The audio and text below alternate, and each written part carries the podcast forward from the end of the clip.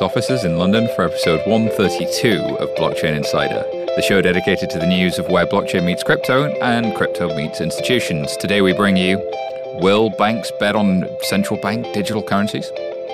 More execs leave the Swiss stock exchange's SDX, and Ripple apparently eyes an IPO. All this and much, much more in today's Blockchain Insider.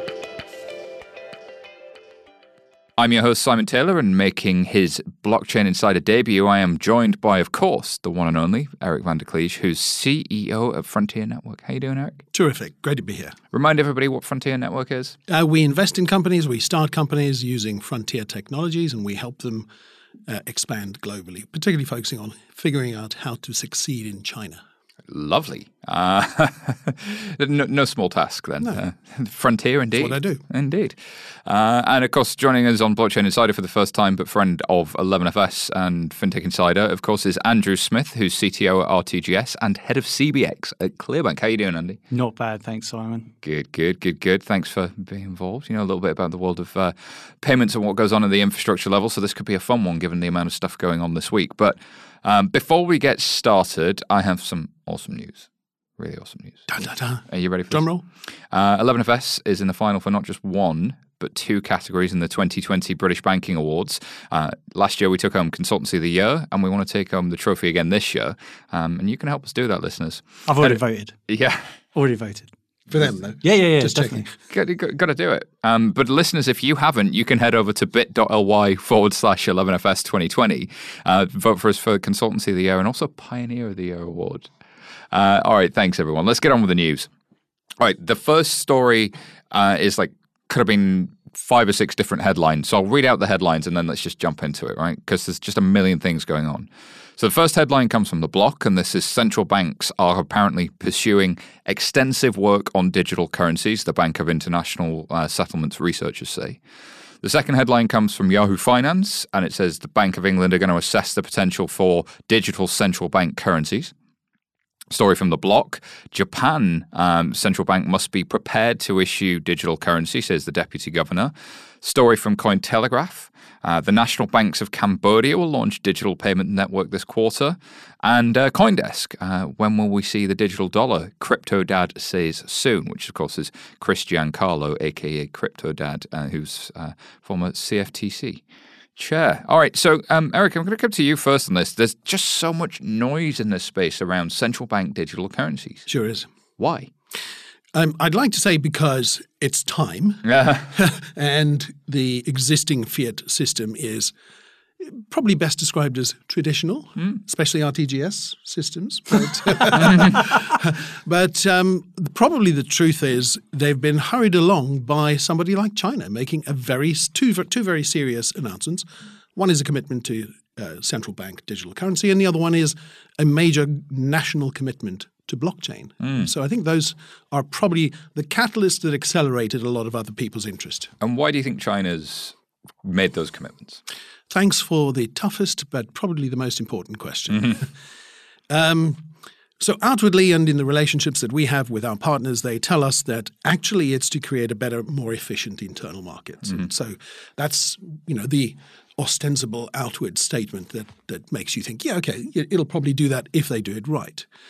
But actually, you've got to wonder, though, haven't you, if this is more about creating a balance in global trade mm-hmm. and power uh, in terms of the US dollar. Yeah, and and you know historically the U.S. dollar had been something that uh, the dollarization of the world, the euro dollar markets, the dollar being the reserve currency, gave the U.S. in particular a lot of um, power and control on the world stage about you know which regimes were going to be under sanctions and which regimes were going to be sort of uh, looked after in, in a different way.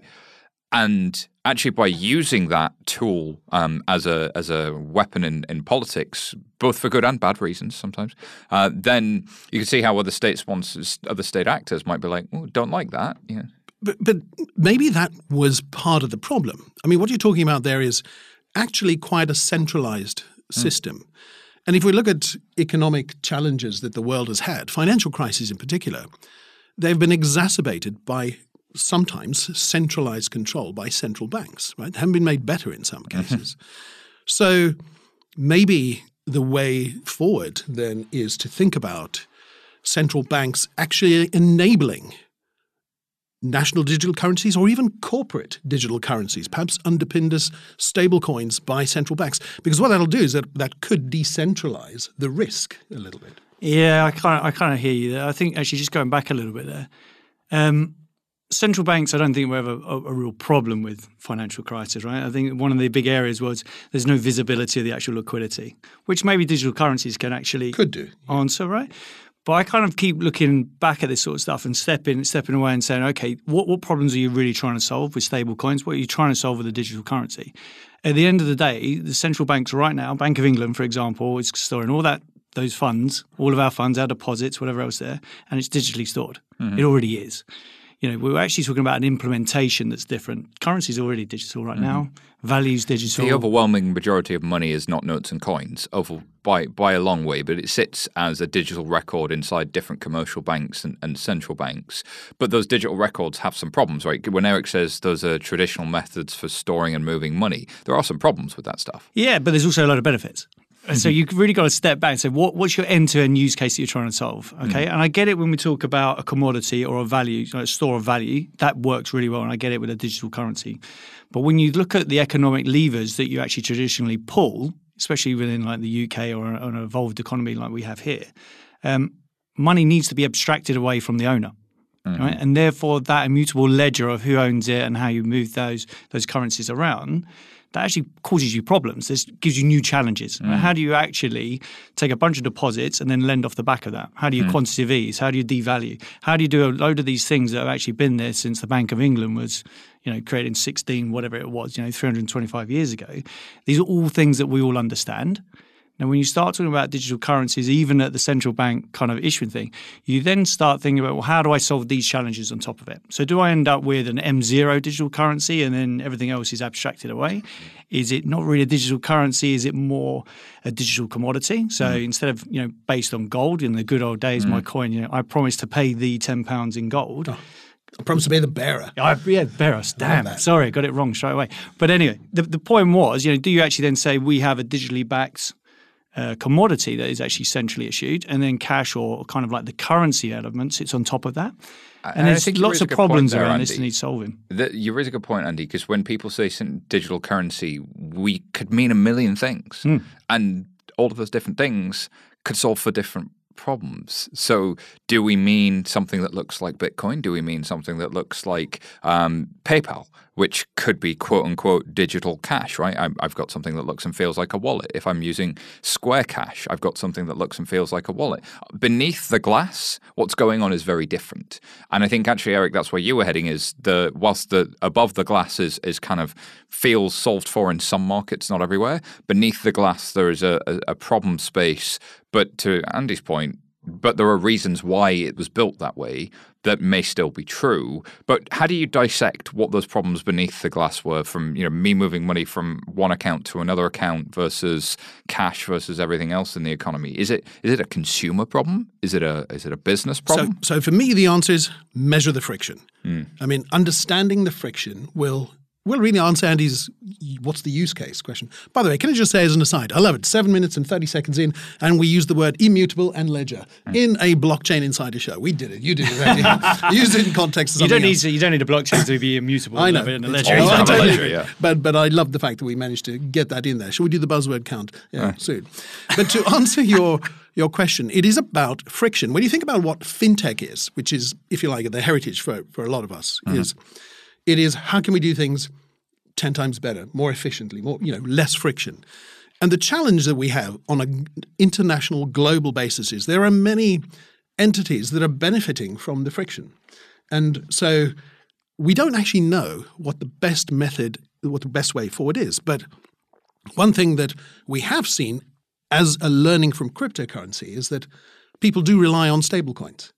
They absolutely do for all their trading, for their uh, to take their in and out positions when they're changing between different types. And so, if you just take that simple analogy, relying on stable coins to create more frictionless fungibility, where the cost of switching is much lower, then in theory, a lot of trade should be unlocked. But you can't Right. figure it out until Just you measure define, it. before you go into that, Andy. Oh, let's it's a great point. It's a great point that Eric's made. fric- right? frictionless fungibility. Let's just define that because I think that's a really, really interesting um, place to play in terms of what the benefit could be. So, could we just define that before you? you But go no, let, go for it because it's the M0, M1. Yeah, yeah, yeah. But, but actually, sticking with the friction part, right? So, so let's take cross-border payments. Whether you uh, whether you subscribe to a TransferWise model or blockchain model or whatever you, you subscribe to, right? Actually, it's about fifteen trillion dollars a year is the cost of friction in the current network in the current system. Right, that's not something I've just made up, but that's an RTGS kind of figure we've worked with the World Bank to try and understand. It's about 15 trillion a year. Now that is a ridiculous amount of money, which is borne as an expense by individual businesses, whether it's trade related or just invoice finance or whatever else you've got mm-hmm. as those supply chain networks across border. Now that's a massive amount of money. Now stable coins right now don't solve that. Mm-hmm. They don't solve that, right? And even if I look two, three, four, five years down the line, I don't think they solve it because the problem you still have is everything around the edge cases. Mm-hmm. When I've received my stable coin as a business, as an end user, how do I actually want to spend it? I might want to go and buy myself a new pair of Jordan Air trainers, right? A mm-hmm. little plug there for for favorite brand. But you might do that. I'm not other going to go. are available, Other- by the other way. suits- you can get Kobe Bryant's now as well. Yeah. Uh, anyway, so you could you could can you actually go and buy whatever you want with that stablecoin? Well, probably not, right? I can't just go into Foot Locker and all of that. So I've now got friction from my stablecoin back out into a fiat currency. Now, friction at both ends is what's really happening there. Right now, with, with fiat, you pre-fund. We have friction with that in terms of the, the banks themselves. They don't want to pre-fund, but they mm. have to. Then you have a bunch of problems with, you know, you FX in. I send the money to Simon. Simon's in Australia. I said I'm going to send him 100 Aussie dollars, and what did he get? 97 Aussie dollars mm-hmm. When you add a stable coin into that, you have the same problem again because I'm going to FX in, so to speak, into a stable coin. The stable coin may be backed with US dollars, goes to you in Australia, you got FX out. So there's added friction there. I haven't taken anything away. So there might be efficiencies in the infrastructure. And I love infrastructure plays, you know, and that's one of the mm. reasons why I'm founders at Clearbank, right? But you've got to look at the infrastructure and say, what am I actually solving based on an application and a use case? Now, a stablecoin, if it's universally available and mm-hmm. both ends of you can spend it freely and pretty much wherever you want, it works brilliantly. But there is just so much um, investment, infrastructure, and edge players that have got to be involved for that to work. And you don't need that to work. So I'm thinking about the euro dollar markets, um, uh, where you know the dollar is available to banks outside of the USA. You- Originally in Europe, but obviously now the euro dollar is a, a phrase that means dollars anywhere else, and you get uh, euro euros and, and so on. It's it's a currency held cross border by a bank outside of the country that issued that that Bank, currency. bank, banks already hold right. So, so right now, any bank can already hold done. any currency. It- yeah, that's it-. It's already done. However, when doing that, the controls around those banks out of country are harder for a given state to have about its about its money. Um, but the US has always been fine with that because actually, by uh, its links into the SWIFT network, its links into OFAC, running the OFAC list, it is effectively able to manage its currency on a global stage. But if I'm China, perhaps I don't have quite the same level of currency control over something like the renminbi uh, outside of my borders as I start to expand into the region. So if I could have money with policy, money that has um, a set of rules around it, money that can only be used in certain ways by banks in other countries that that happens to use a different technology, that might be quite interesting. I think you're getting towards one of the key features that we hope, or that some people believe, will be the benefits, which is programmable money. Uh, and programmable money fit for purpose for certain purposes can, in theory, reduce a lot of corruption, uh, actually prevent things like uh, you know sanctions being uh, broken.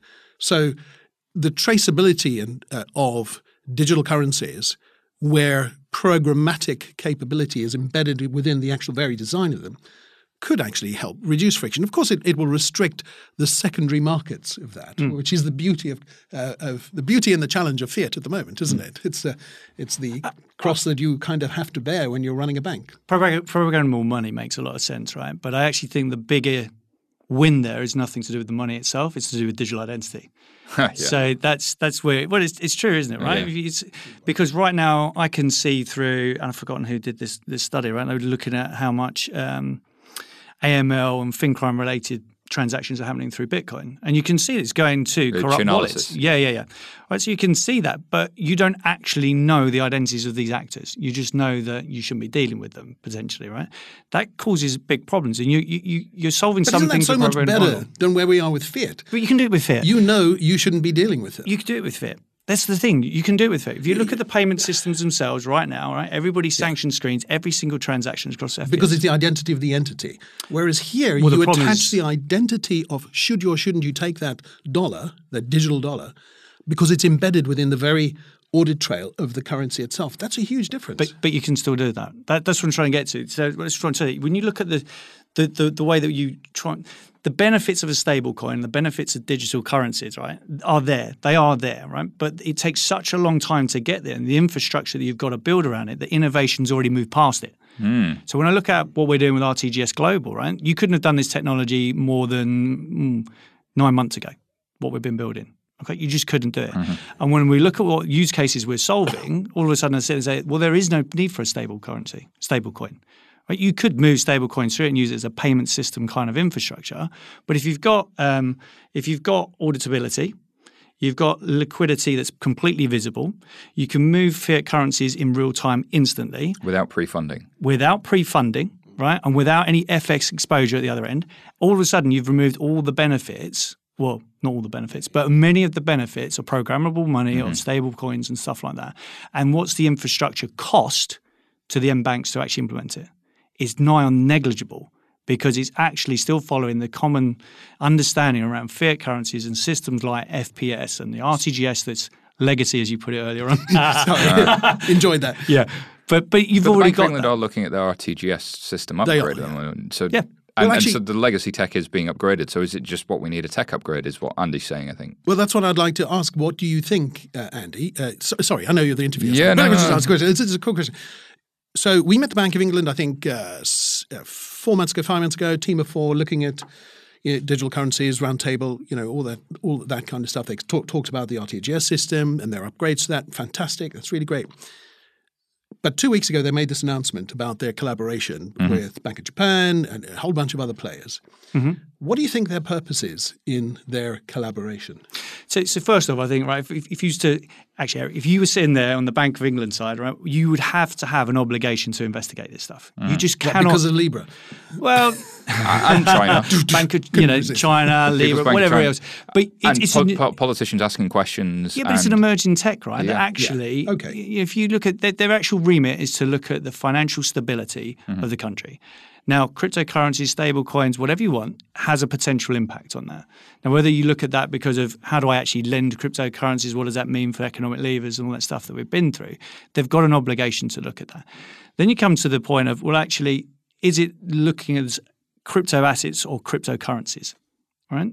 There, there is a difference. We know that the Bank of England's looked at DLT technology for quite some time and said, actually, that's not where we're going with RTGS version 2.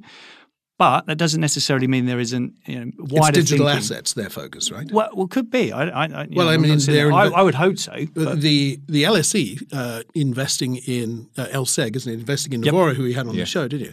I mean, that's about issuing your own digital and and uh, issuing and custodying your own digital asset. direct custody. yeah. Direct custody. Uh, that's pretty pretty So I digital quite like, yeah, I think that's quite cool, right? But then you, you need to have certain things like payment systems around that when you move the assets, and that's not to do necessarily, and that does that probably sits quite horribly with with kind of blockchain or this whole trusted but untrusted parties on the network thing, right? You want to have trusted entities and an auditable log.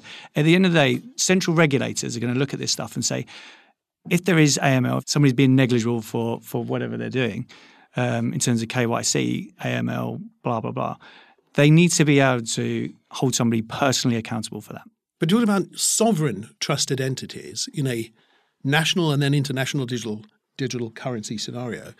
The thing that the parties need to rely on is fungibility between them and trust that you know it'll happen. So maybe what we should be looking for is something like a digital special drawing rights or something as a which which is what people have played with. Um, Colin G. Platt, um, former host of the show and, and, and still good friend of the show, is um, wrote a brilliant blog post called uh, "Crypto um, for Bozos" um, and, and Libra for Bozos, uh, and basically he he compares Libra's uh, kind of proposed financial model uh, and reserve model to special drawing rights and to eurodollar markets and put, calls out all of the problems with the economics of the special drawing rights and the reason why they didn't pick up mm, in the seventies yeah. and why why they didn't happen.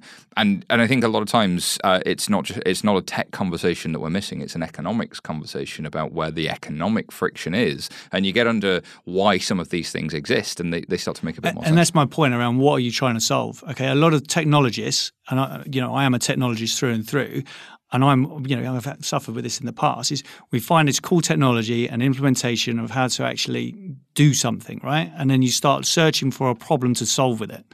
And sometimes I feel like, especially with with cryptocurrencies and when we talk about currencies or you know cross borders with stable coins, that we're starting to look at. We've got this great technology we think there's a use case here, here, and here. Do you not believe in the Libra conversation about a a same as cash uh, sort of um, bearer instrument for the kind of the, the next billion and the last billion. Because I think there's something interesting there about uh, anybody who has a wallet could hold something that has stable value in, in countries where their own currency might not have stable value, um, potentially linked or back to the US dollar or linked or back to, to something else. Like there's there's probably something in in that going where the existing payment systems couldn't or wouldn't, uh, because they you've almost seen this race to sort of the race to centralization created uh, sort of citadels of uh, established Western uh, countries and companies who had access to that system, and a large swathe of people for whom that infrastructure is completely unaffordable.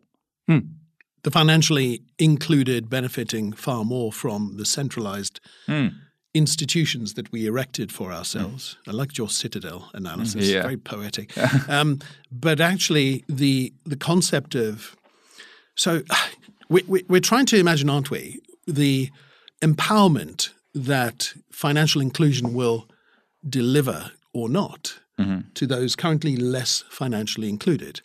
We've seen small examples of that uh, in in various countries, but we also see in countries where there is a genuine challenge with the regime, a huge flight to the reliability, the certainty of cryptocurrencies. Yeah. Bitcoin is very heavily used in Venezuela and accepted at more than 10% of merchants there now. Um, and actually, that it suddenly starts to look quite different when you're in those countries. And and if they had something that just came with whatever social network they happen to be used in, in the market, you could see some value. And do you but, remember the Cyprus uh, fable? The, the, the, it, I don't think it actually happened, but the story, the, the Greek, the Greek uh, uh story, not Cyprus, I think it was Greek, wasn't it? Uh, where there was I this, mean, no, no, no, wasn't it? I'm no, no, I mean, Eva Kaili, the MEP, talks about this quite a lot. She she was saying, uh, I remember she t- her telling the story that there was the problem, wasn't there, where in Greece there was the the, the run on the banks, mm-hmm. and they plan. There was actually a plan. It was Varoufakis. No, there was it was there was a, a myth, I think, that there was going to be a plan that they were going to empty all their accounts of euros and replace them with Bitcoin. Mm. If they had done it, of course, the Greeks would be the richest nation in the world, in the world at the time. But uh, the irony of that. Or if they'd sold it. but there, because if the loss of confidence in the government was so high that it couldn't underpin the asset, and the confidence of the society using a cryptocurrency could be an indication to us. Is that, that currency though at that point, or is that an asset? Yeah, it feels more like question. digital gold. I mean, Bitcoin plays the role of digital gold quite well, uh, and and it seems to behave mostly that way. It's not particularly fast and efficient to move around the world in, in its standard form. But, but this comes back to my point. I quite like crypto assets because I kind of see that you know there's you, we have commodities like gold, silver, and you back off that. But if you have digital versions of that, I, I can see a bunch of benefits with that. Right. Mm. But when you start looking at, as I said, currency, actual hard cash, so to speak, when that's in a crypto kind of world, it doesn't. It, the reason why fiat works is because you have an abstraction mm. between actually the owner of it and the transactions around that money. If you think how fiat works right now, the Bank of England, there's so many who are, have got direct access to the Bank of England, but all the money is just sitting across those X number of pots. Mm-hmm. It's all commingled, right? And then it's actually leveraged off the balance sheet to, to provide people with their mortgages. Mm-hmm. If you if you then fast forward and then look at a world where you'd say actually most of this is now sitting with cryptocurrency, mm-hmm. What does that look like in terms of how did I get my mortgage? Well, Right? it, I definitely look into the DeFi space because decentralized finances and, and compound.finance and all those guys are coming up with really interesting experiments very, very early. Um, but the idea is quite similar. You park collateral and you lend against that collateral and take a risk um, on, on the. Yeah, but we you don't just park collateral. Right? You, as as a bank is made up of my deposits, and my deposit is now funding your business. Yes. Right. There is there's there's there's, there's liquidity thresholds there. Mm-hmm. You've got capital in a requirements. blah, blah, fractional blah. reserve way. Yeah, but But it's fractionally reserved, and which, which again, a, a bank lends and it prices the risk of default. Uh, this is something that you could imagine software doing. Um, with well, software does it, right? well, and it uh, in most banks it's probably still committees and paper, but uh, well, it's software. Then the committees. and Yeah, things. yeah. Back to software is is definitely software there. Um, but if you look at what's happening with MakerDAO and everything that's happening with Compound Up Finance, there's there's another model there that's emerging. And whilst fundamentally it would have all of the same problems that you have economically in the banking system today, and you probably recreate the maze, you might have a more efficient maze. That's my point, right? Right. So, is it worth going through all the cost, pain, upheaval, learning curves to actually only have a slightly more efficient mate? I think it is. Right? You, I, need I to, would you need to take a jump by, beyond well, that. I if, think. if the friction is 15 trillion, Yes, but you're not, you're not necessarily solving that. Hmm. That's what I'm saying. You're not solving that with stablecoins or anything like that. You're not solving that friction because it then comes down to okay, I've got two currency or a currency corridor that's using stablecoins, but at the end, can I actually spend those stablecoins themselves in those jurisdictions? And if you can, then you've got all these other problems with that, which means you've got basically a global currency.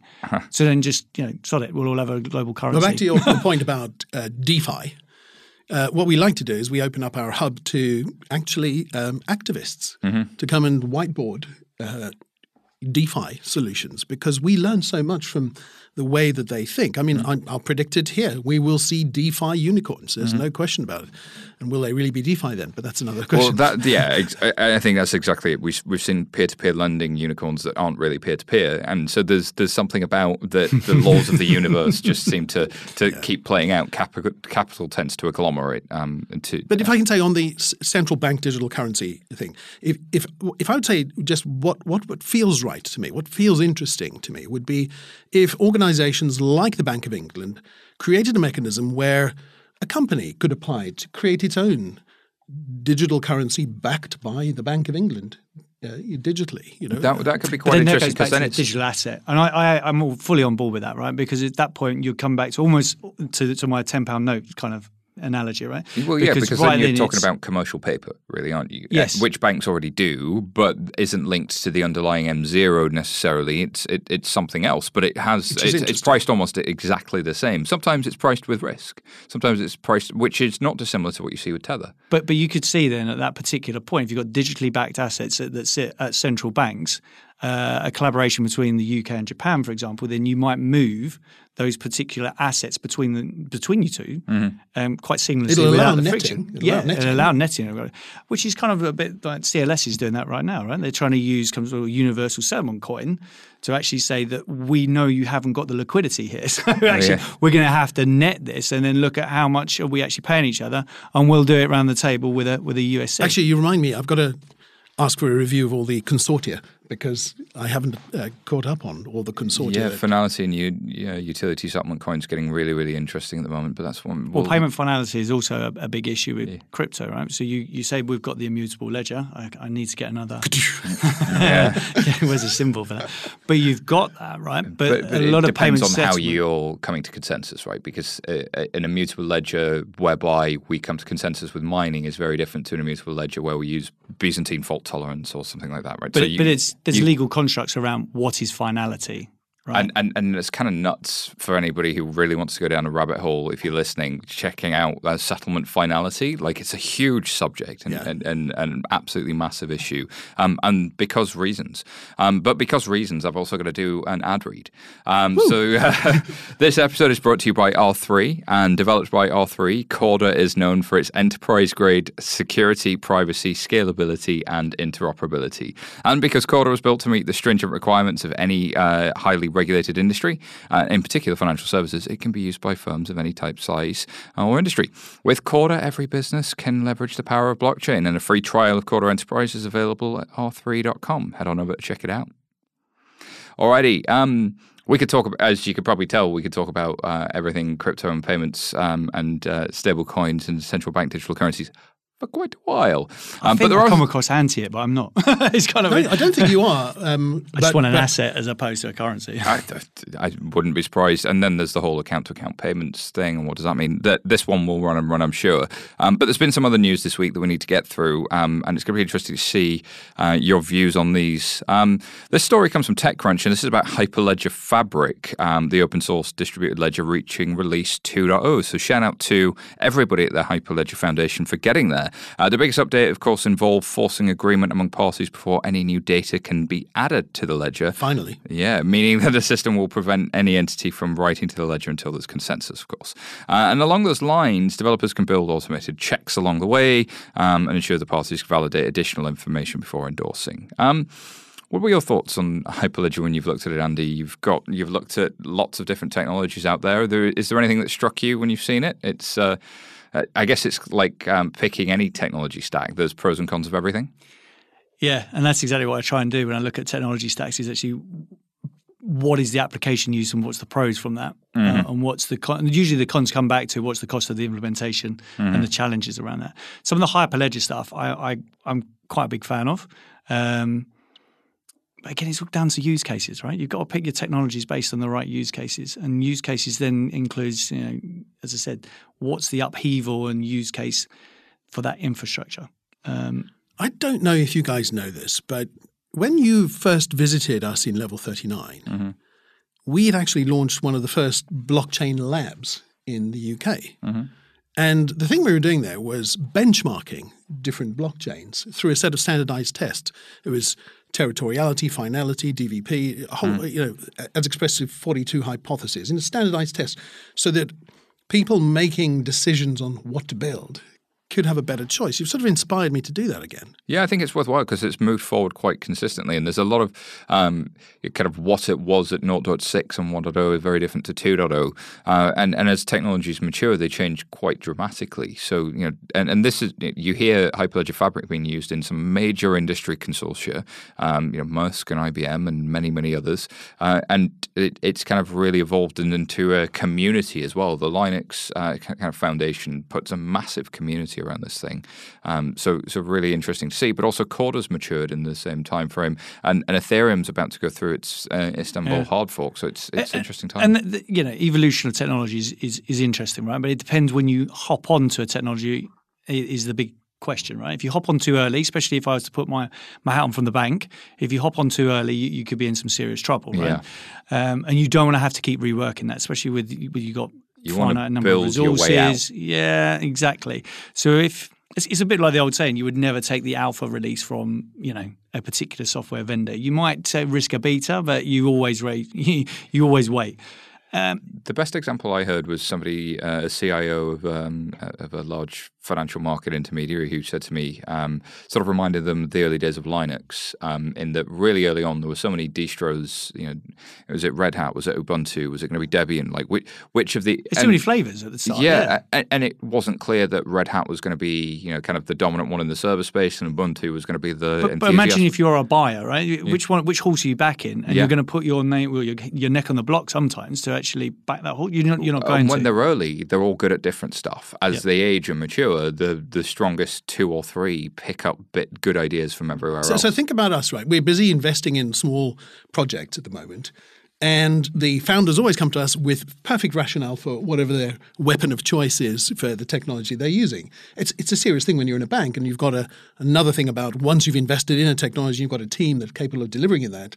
It's hard to change, right? Yeah. But at the investing level, it's even higher risk. Um, and actually, I'll say that one of the things that we've come to the conclusion of is actually neutrality is important. Mm-hmm. Interoperability. Uh, there's a reason we put a, a, stake into Active Ledger. It's because they have figured out how to keep the same version of truth between whatever platform mm-hmm. you choose. And of course, it's fully bilingual Mandarin, which means that 200 developers a week are downloading it in China, mm. building all sorts of very cool things with it, which is helpful. Yeah. And that's because we want to do business internationally. So I think that that's why I quite liked what Corda did, focused on interoperability, Yeah. built by professionals, built by in, in, in interoperability. But Hyperledger has so much talent feeding Hmm. into it. Mm-hmm. You expect to have a lot more development there. It, you can tell a lot about uh, the, the the platforms from who their parents are and what their backgrounds are, and, and Corda is very very good at bringing uh, financial services and regulated industries into this brave new world, um, and being that regulated safe adapter in, into that world.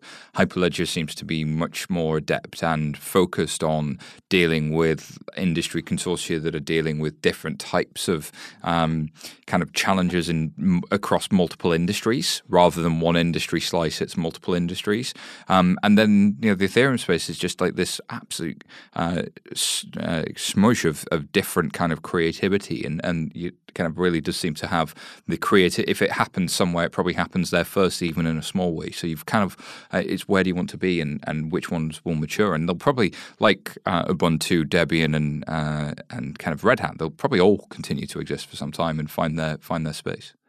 To be interesting to watch. All right, next story this week comes from CoinDesk, and this is about three execs leaving the Swiss Stock Exchange's $100 million blockchain project. So, um, two founding team members have left SDX, the blockchain based digital asset trading venue owned by the Swiss Stock Exchange operator Six.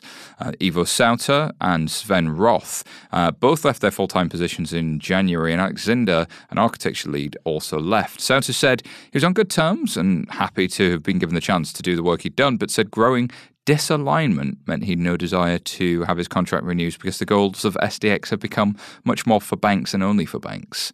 Um, Eric, as you look at this as somebody investing in the space, do you think there is a uh, a practical reality meeting youthful exuberance here, or do you think there's the risk of a missed opportunity um, with potentially re-architecting who gets to access financial infrastructure? Practical reality, youthful exuberance. Used in the context of a Swiss operation. Interesting. Interesting. nice. You never thought it would happen. I never thought it happened. It's amazing. It happened here. Um, You were so there when? when the referendum happened in the UK, bear with me, I will get there. There's Wow. Okay. When Uh, the referendum You happened, didn't say I the- did. I didn't say the B word. I said the referendum. oh, that thing. Uh, but we're almost through the therapy. Don't worry. Um, the it. I decided to do business in non-EU countries at that moment. So hence the focus on China and also Switzerland. So we've enjoyed the last four years of developing our relationships there around the huge Kickstart Accelerator, often doing work with organizations like Six in their innovation teams. And what we learned from that, and in fact, I've just come back from uh, two weeks in Switzerland with uh, Davos and the uh, Crypto Finance Conference. I interviewed Thomas Moser, who is from the Central Bank of Switzerland and asked him about the SDX project because he, he said, yeah, it's okay to ask me about it. And he said they've got a lot of hope for it. It's, it, it. it is what they wanted to happen. They wanted to take that in the direction it's going. But I think the reality is that step they've probably got to the point where they've decided, okay, step one needs to be institutionally focused before Right. we can widen it to all of the, just think about all the onboarding. We had a terrific conversation downstairs in the lobby about onboarding and KYC. Yeah. It's what happens in your lobby. These problems are solved. Yeah. this is where you need to come visit us uh, in in Finsbury Avenue at the 11FS HQ. People, just come Absolutely. come come get in touch. I think there's something um, that goes against what um, Clayton Christensen, who's recently passed away, of course, um, famously said about how uh, disruption tends to come from the edges rather than from serving the existing market. So How does that happen? It's the center buys the edge.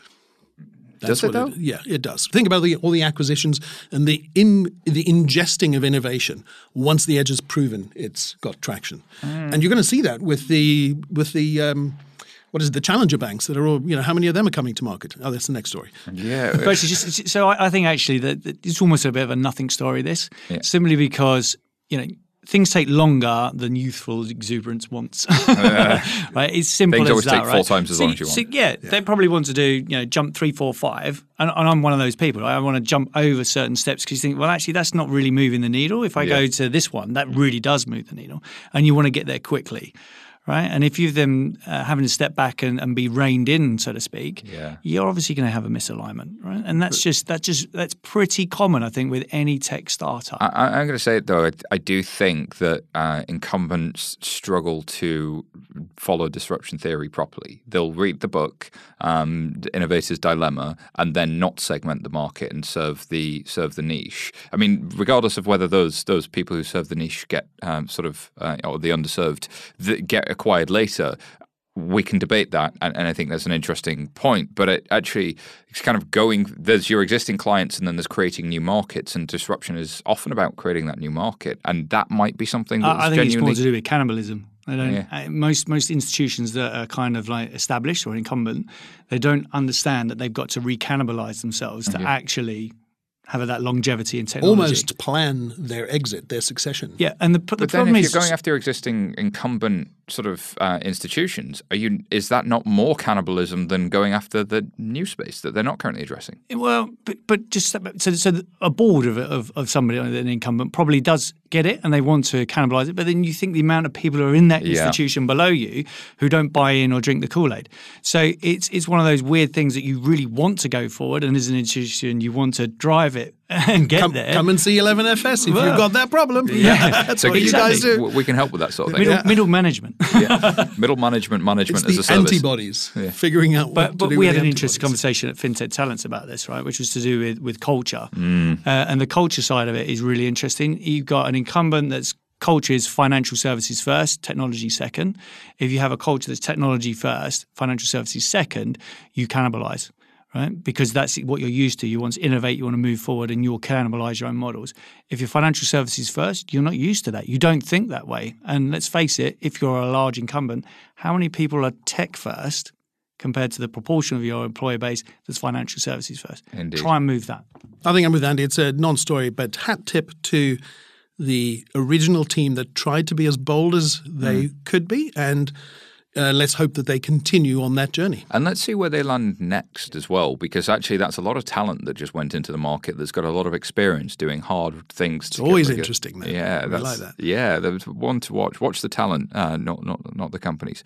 Uh, next story comes from Cointelegraph, and uh, this is the Ripple CEO hinting that an IPO, um, and says more crypto firms will go public in 2020. So speaking at the World Economic Forum, Ripple CEO Brad Garlinghouse predicts that uh, IPOs will become more prevalent in the cryptocurrency and blockchain space, hinting that Ripple itself may be one of those firms to seek a public flotation. He says, uh, We're not going to be the first and we're probably not going to be the last, but I expect us to be on the leading side. It's a natural evolution for our company. Um, this is a trend that Garlinghouse believes will consolidate itself in the near future. Uh, Eric, do you think we'll see lots of IPOs in the near future from the crypto space? Uh, from the crypto space. Okay, so in the next two years, let's take a guess. There'll be about 40 to 50 billion of market cap entering the market through IPOs with challenger banks. I mean, Starling, of, you know, probably up there, and Monzo, know, Monzo and this uh, N26. Yeah, there's plenty. And so, Chime. if you think about for a second, apart from the irony of Ripple thinking about an IPO, if you think about it, but but let's leave that for another uh, pub discussion. Apart from that irony, if they are now to be regarded as an infrastructure provider. I mean, remember Chris Larsen coming to level 39 in 2013 saying they did the CBA experiments and they figure out they're a technology company. Uh, that was um, a couple of years before he, for a moment, became the richest man in the world when the price hit the roof. but uh, just for a moment. Um, but actually, their progress and the talent that they've hired is actually helping them go in that direction and produce amazing solutions for banking, better rails and things like that. So, why would you not, if you're in that position with that kind of credibility and the bridge to the non uh, traditional fiat world in some ways? I mean, somebody told me in the US that they would put their money on Ripple because eventually they thought when the US realized that China could be a real rival, they'd probably back Ripple. Why wouldn't they back Libra instead? Well, that's in, because at that time Libra wasn't announced. Ah. Got out of that one. Andy, what are your thoughts when you looked at this? Uh, I'm going to be a bit careful with what I say. Uh, It- I- Just I- between us. No, yeah. Nobody else. Nobody's listening. just between us. I, you know, I, I think it's kind. It is kind of interesting, right? But I, I kind of look at the um, that mini disc moment. Do you remember that when we all remember rushed mini out and bought yeah. mini discs and everything else? I think there's a ton of interest that um, you know, these companies or this technology will IPO and you know crypto assets or people like Ripple. And when you actually get to the point, innovation is moving so fast now. It's it's accelerating, accelerating. That you know we'll have all the big build up. We'll get to that point and then realize that actually the new things already come along, um, and we might jump over that. I I can't get past the irony, to be honest. It is the irony, but- it's, but it's a real struggle for me. It all depends, I think, on how they price it. Because I mean, Wall Street does know how to price good IPOs. They they kind of you know don't make any money unless they price it right. So um, it does depend on how price it, how they price it, what it and then enables the business. Why are they doing it? Does it then give the business the kind of credibility to enter the banking world and transform that? Does is it? Yeah. I don't know if the IPO does that though. I I really don't know if it gives them the credibility, right? I think it's uh, uh, the banking world will look at it and go, "All right, that's interesting. You've IPO'd. You've got that value. Yeah, But- blah but blah it- blah." well, it- imagine somebody like JP Morgan and then looking at what they're going to actually implement in terms of their infrastructure. Yeah. That, what, you know, it, it, you kind of you've got to remember the buying mentality. Of I take a slightly different tack on this. It's 2020. You know, Ripple formed in what 2012. Yeah. Um, they have investors that are eight years into this thing. Um, I wonder how much of this is, you know, sort of those investors in LP the legal pressure. entity. Yeah, yeah. Ah, I mean, maybe, yeah, could, be, could be, could end be of that. life. Didn't think of that. Yeah. It, well, surely they get paid back in XRP, right? Well, actually, well, not, not everybody would. No, but they do have this huge XRP treasury where they can deploy, and they do deploy. Yeah. and so I'm sure they could solve problems. there. And there's there's terrific secondary markets. I don't know. I mean, it, it's one of the IPOs that I would call probably infrastructure IPO. To, mm. worth, definitely worth looking at. I'm certainly going to watch it. But I think the more interesting question is how are we going to price all those? Uh, you know, challenger banks coming to market. One of our portfolios, uh, Novum, and they're producing this research where they, they're hoovering in all the metrics from all the challenger banks to figure out which ones really have the, the, the advantage in cost of acquisition per customer and uh, you know retention and you know number of what is it number of uh, c- complaint staff trained, trained pre-trained up by hoovering the number of applications on their websites and things like that. I, I- think that is data. really interesting. And, Yeah. and we, we, we, you know, if you look at the analysis around current account holders, a lot of people say, "Oh, you know, Monzo Starling, I don't pay my, my I don't have my salary paid in there Yeah. straight away," right? which is a, which is a, again a no story, right? Because it hits my current account and disappears across Yeah. God knows how many accounts. You've got a zombie account. Yeah, yeah, yeah, exactly. But it, it's more to do with actually the customer acquisition and how many of those customers are staying and starting to use those challenger banks As their primary everyday. yeah, and when you look at that growth rate, right? If you look at current accounts, I think for RBS, there are about 12.6 million current account holders. Yeah. Um, and then the growth rate with Monzo, which is now at three and a half. Starling, actually, if you was to go from the same start date, is growing slightly faster. So the, the thing with that as It's well only is five years, and you're actually bigger. So the but then also if you've not closed your old account, you've still the the bank that holds that account has yeah. still got all the cost of running that account. So the cost to serve is a couple hundred quid a year versus the cost to serve at the new place that's lower but that has more activity. And who the the saying in uh, retail banking was always being top of wallet. Like whatever card is being used the most is the one that's probably most likely to win the lending business that, that comes on the back of it because of the brand affiliation with that. So it's going to be interesting Well, to watch. yeah, that. lending means you need to have the balance sheet, right? That's which which you know they may not But have I think yet. what will but- be really interesting is off the back of that when we start seeing what those IPOs look like, how many of them actually new challengers come to the market, decide to go and get a banking license, or whether how many of them sit there and say, you know what, I don't need a banking license because the way that actually the infrastructure models are changing. You've got people like you know, plug ClearBank with banking as a service, right? They you don't necessarily need to have that banking license. If you look at Tide, they don't have a banking license, but they offer you a full current account, FSCS protected now through through CB.